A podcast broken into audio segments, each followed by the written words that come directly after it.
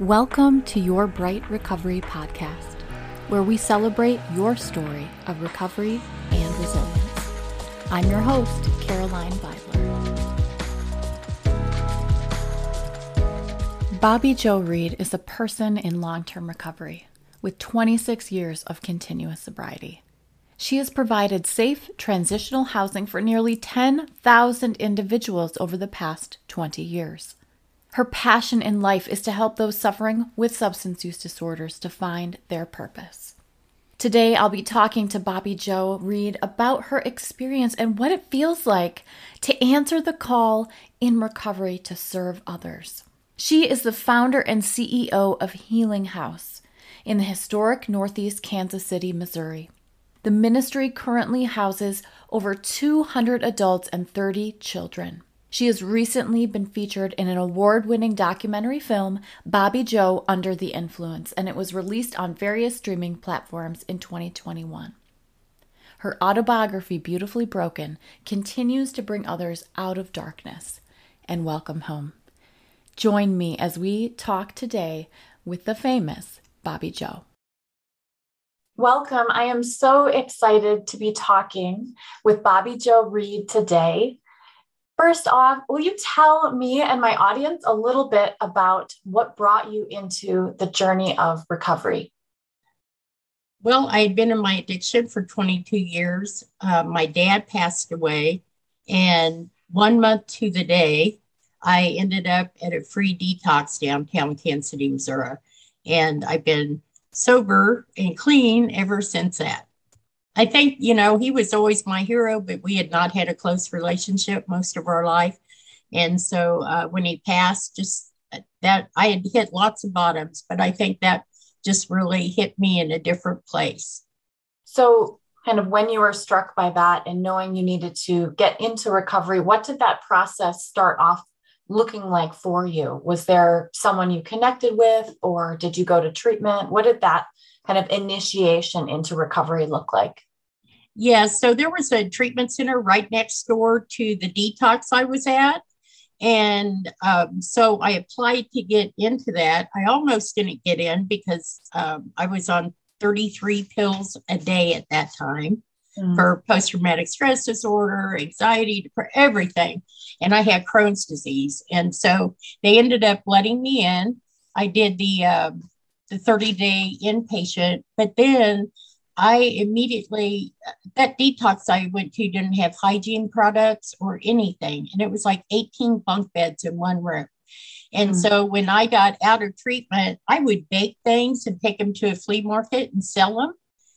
And so once I got out of the treatment, I would go and sell my baked goods and buy like little hotel bars of soap and little shampoos and little little hygiene products really cheap. And I'd take those back to the detox and I'd give them to the people in any homemade baked goods I had left.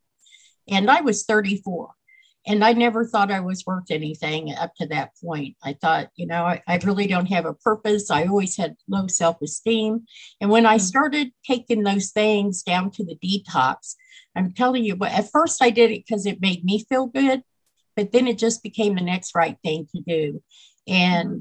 really, servant being a servant and helping people and you know with the fellowship and everything else has really service work has really defined my life and it's filled me up all the missing places that were in me forever.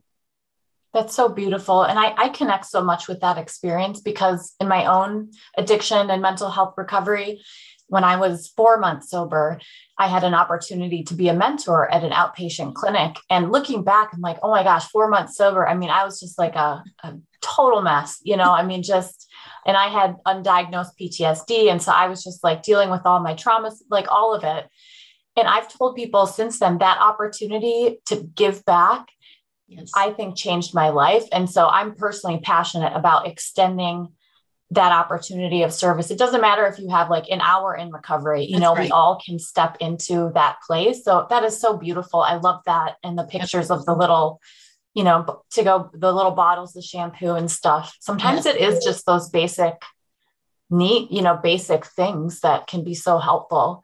I had a um, girl tell me later that um, my chocolate chip cookies saved her life and it saved my life too. And the story behind that is I sat on her bed. She was beat up in detox, and I had a little bag of cookies I shared with her. And when she went back out in the, out in her addiction and on the street, she said she was walking down the street early one morning, two, three in the morning, walking down the street, and uh, all she could hear was the the lights humming, the street lights humming, and she thought, "What on earth am I doing out here?" And she remembered that nice lady that brought her a chocolate homemade chocolate chip cookie, and she said it hit her right then. I shouldn't be out here. I got hmm. better things. And so she mm-hmm. came back and she told everybody she saved me with the chocolate chip cookie. oh, so you never story. know what's going to help somebody. That is that is so true. So yes. true. Well, it sounds like you're really passionate about helping other people. I want to get into in a little bit about uh, Healing House and kind of everything you've built through your work and your ministry in Kansas City. But you talk about, you know, your co you have some co-occurring issues in your own journey. I'm curious if you found through your work over the years some of these issues that seem to keep popping up for women in or seeking recovery. Have you noticed some trends in some things that all women struggle with? Absolutely. It's, um, I mean, just in the people we serve here, the people, uh, the women that have uh, come in our program, it's over 90% have been vic- victims of domestic violence, and over 90% have been uh, victims of sexual assault or rape. Wow. So it's significant. It kind of just pairs up with the addiction, it seems like. And we put ourselves in the circumstances sometime or we don't have our guard up. And so I see that. Um, that's a, a big one. And I, you know, when I started, there were 900 women going through treatment here in Kansas City. We're a fairly large city.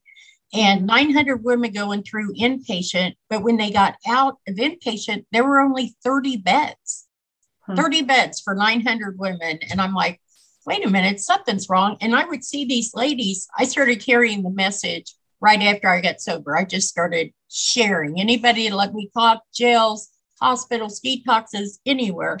And uh, I seen the great need. And that's really how I started it because I could see these women just coming in and out of the door and they didn't have access to the resources like the guys did.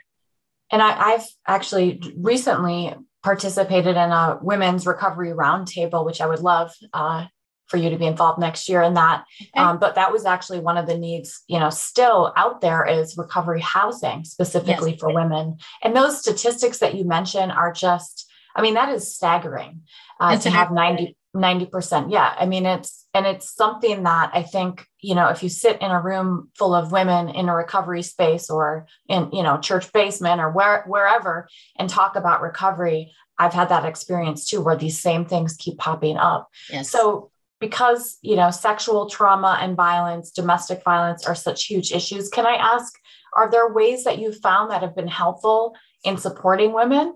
Um, and maybe you know share a little bit about what you're doing with healing house and kind of how that evolved. Sure. Um, well all of us ladies are pretty pretty close and we have well we have healing from domestic violence.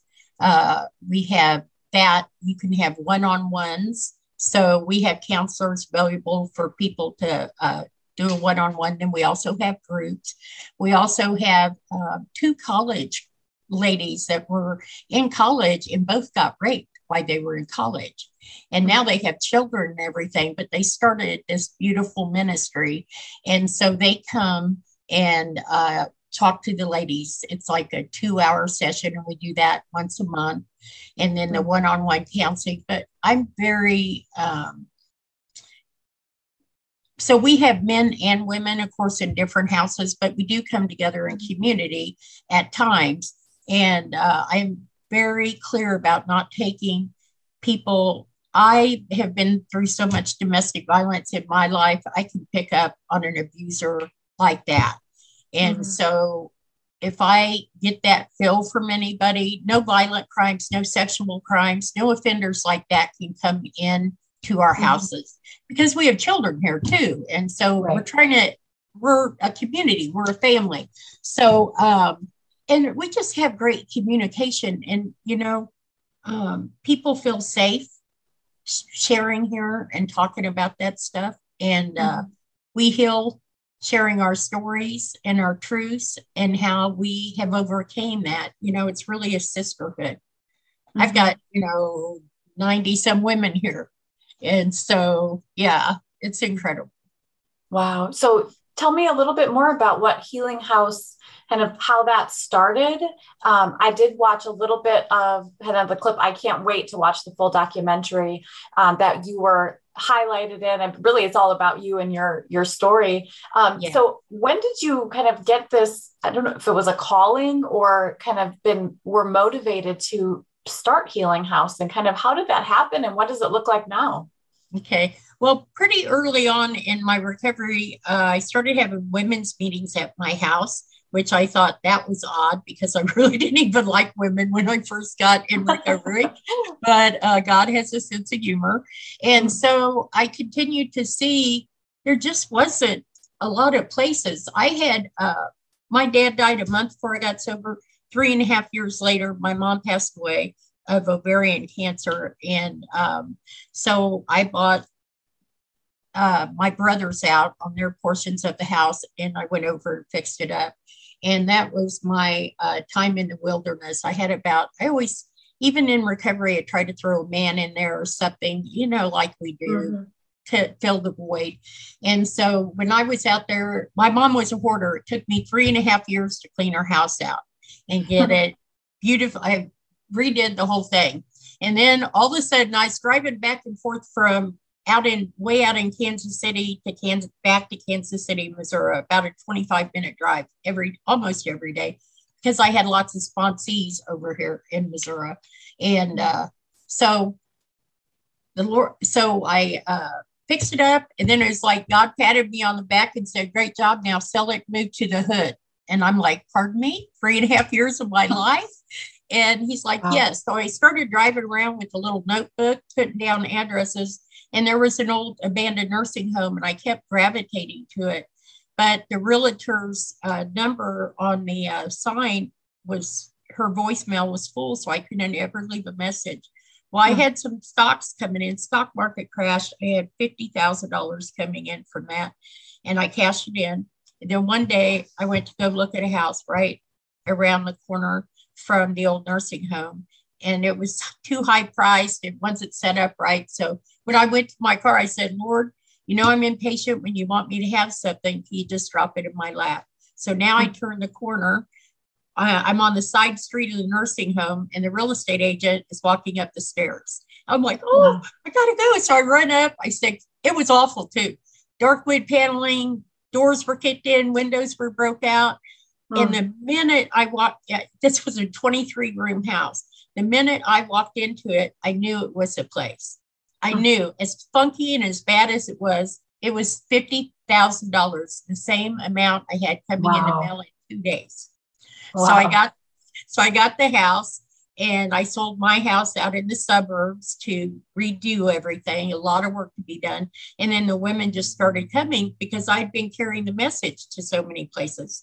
Mm-hmm. Um, two months later, the dope man moved in next door, sold dope, ran prostitutes, brandished weapons, uh, brought female gang members from Chicago to try to scare me out of the house. I mean, lots of crazy, you have to watch a documentary. Uh, crazy woman with a machete out in my driveway trying to pop the car tires.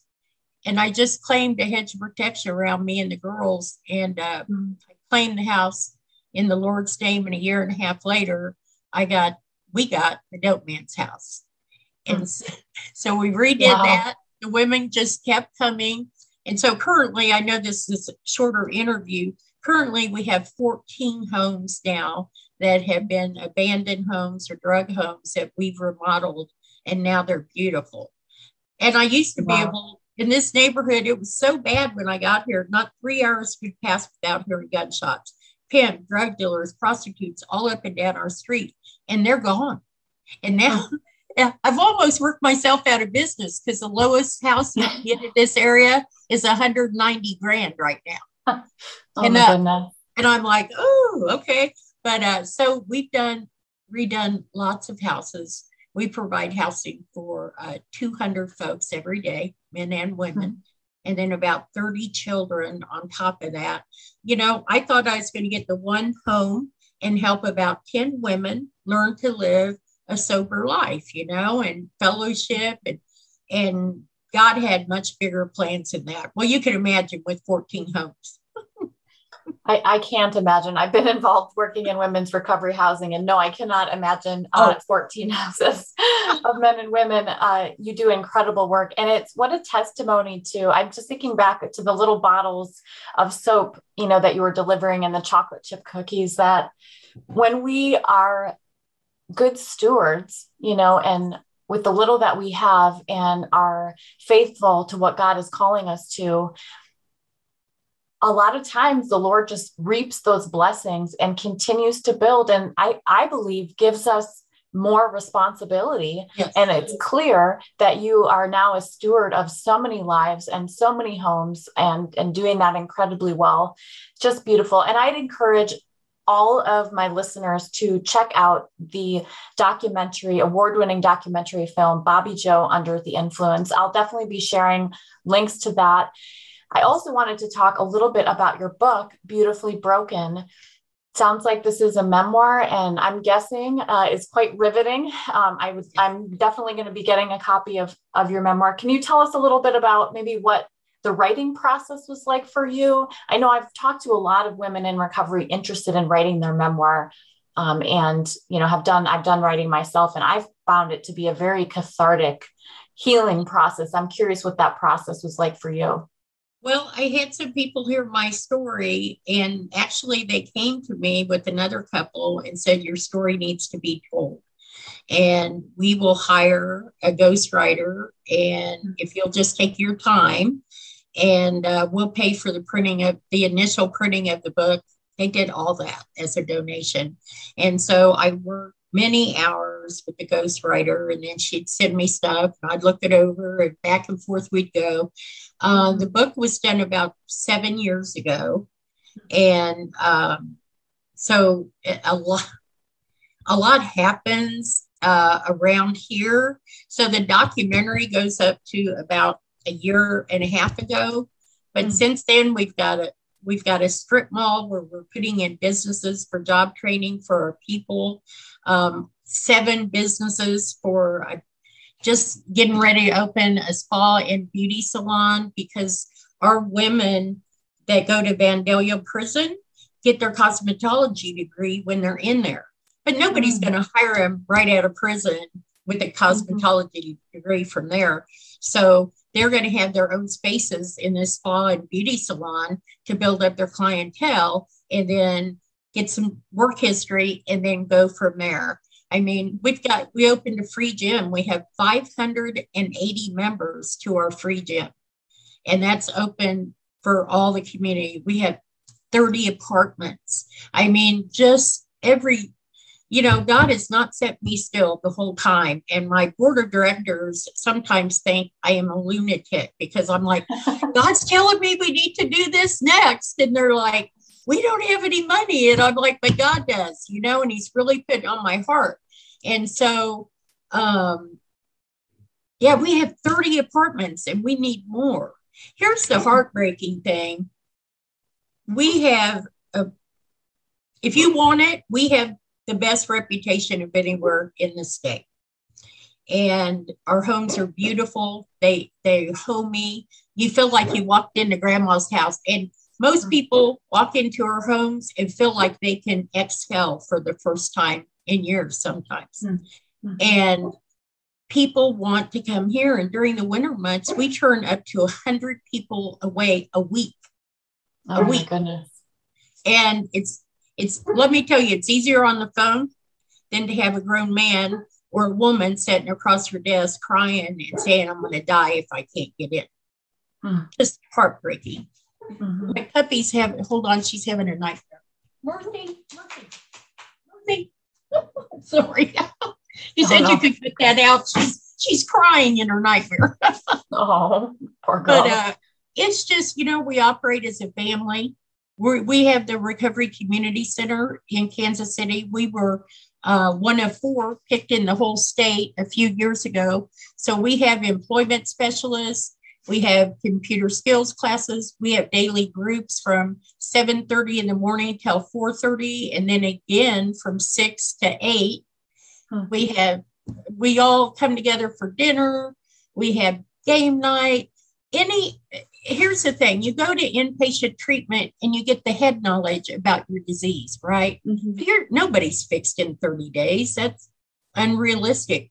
We do recovery support services which means providing the housing getting people social you know involved. We don't know what hobbies we have when we first get here. So mm-hmm. we have art therapy. We have uh, improv it, budgeting, anything that you could think of to prepare somebody to be successful in their life, we have that here. We have 50 employees and 46 are people that have came through our program. That is so beautiful. It's you all are doing it. I mean, you all are doing it so well because you you hit the nail on the head. It's like a lot of times people expect you go to addiction treatment, you go to inpatient, intensive outpatient and then all of a sudden you're cured i know my family had that thought when i went to inpatient for the first time oh you know it was 10 days for me oh now she's better you know and oh, obviously yeah. that's not the case but what's needed is these skill building you know vocational helping yeah. us find our purpose again and really solidifying how to maintain a recovery I just I love what you're doing. I'm curious, do you work with national advocacy groups like Faces and Voices of Recovery or any groups like that that kind of uh, have a collection or association of other recovery organizations across the country? I've done some things with Faces and Voices of Recovery, uh, but not really close knit. Um, mm-hmm. Yeah, we're the largest in the state of Missouri for sure. And, um, you know, I just don't know where this journey goes, here's what I do know is that people need. I have I got my first tattoo at 60 years old, and it's on my forearm, and it says "Welcome home, baby." I lost oh. my best friend, and and car- she came in my program nine months after I started. Her name was Judy, and she became my partner in ministry. And so I've got that on that forearm. And my other little saying is, God loves you, and so do I. And I think mm-hmm. I might get that on the other forearm because here's what happens when people get here, I don't care where they come from. When they get here, I give them a big hug and I tell them, Welcome home. And I'm telling you what, they really feel like they finally came home to a, a family that's going to love them. A lot, of, a lot of us haven't been loved for a very long time. We've been so mm-hmm. sick. We don't even know how to be honest. So each house has a house mom or house dad so they have somebody around them 24 hours a day. Let, I'll tell you a quick story. I lived with the girls for 12 years, right, in the main house. And so I'm still on a four hour sleep schedule after 10 years being away from there. But this is an example of my life. I'd be in the bathtub taking a bath. One of the girls would come in, sit on the toilet, and start talking at me. And I'd say, Honey, I'm taking a bath. You know, they'd say, Oh, you're not bothering me.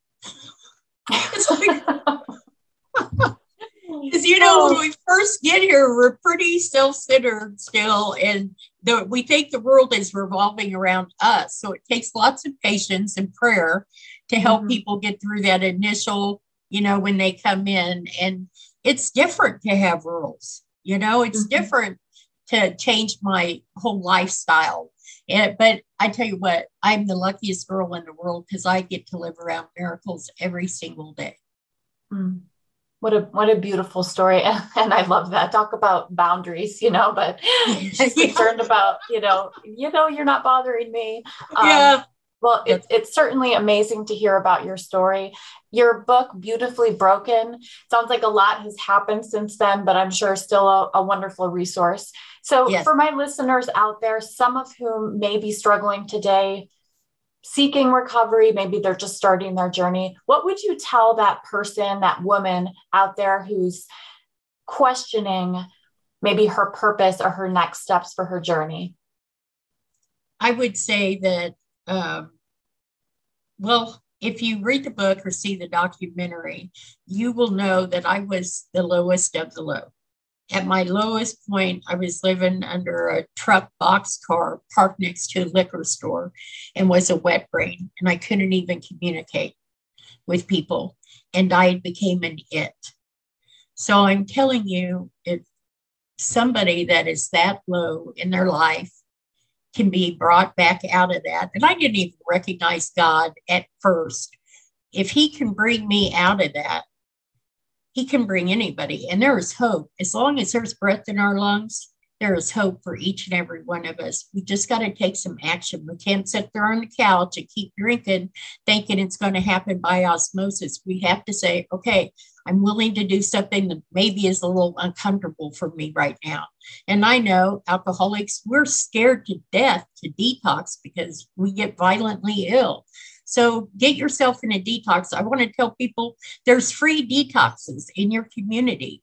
There are free treatments. I know in Missouri we have free treatment centers. There is help out there. You don't have to go to a big falutin $50,000 treatment center. Just mm-hmm. start somewhere. If you don't have those resources in your community, find out where recovery meetings are and go there. Uh, listen and see if you hear somebody that would be a sponsor for you and help you work through the steps. Um, and, you know, if you don't believe yet, believe that I believe because uh, my life has totally been transformed. Thank you so much for sharing that. I know that will be helpful for, for someone listening today. And lastly, if someone would like to get involved in Healing House, help support your ministry, how can they do that?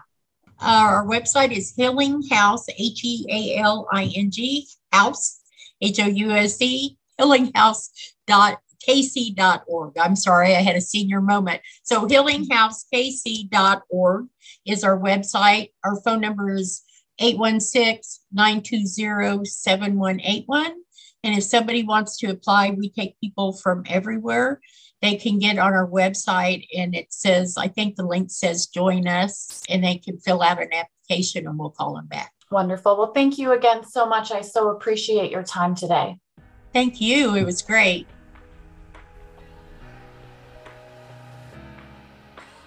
Thanks so much for listening. Remember, I've got some great free resources and tools to guide your recovery journey at brightstoryshine.com.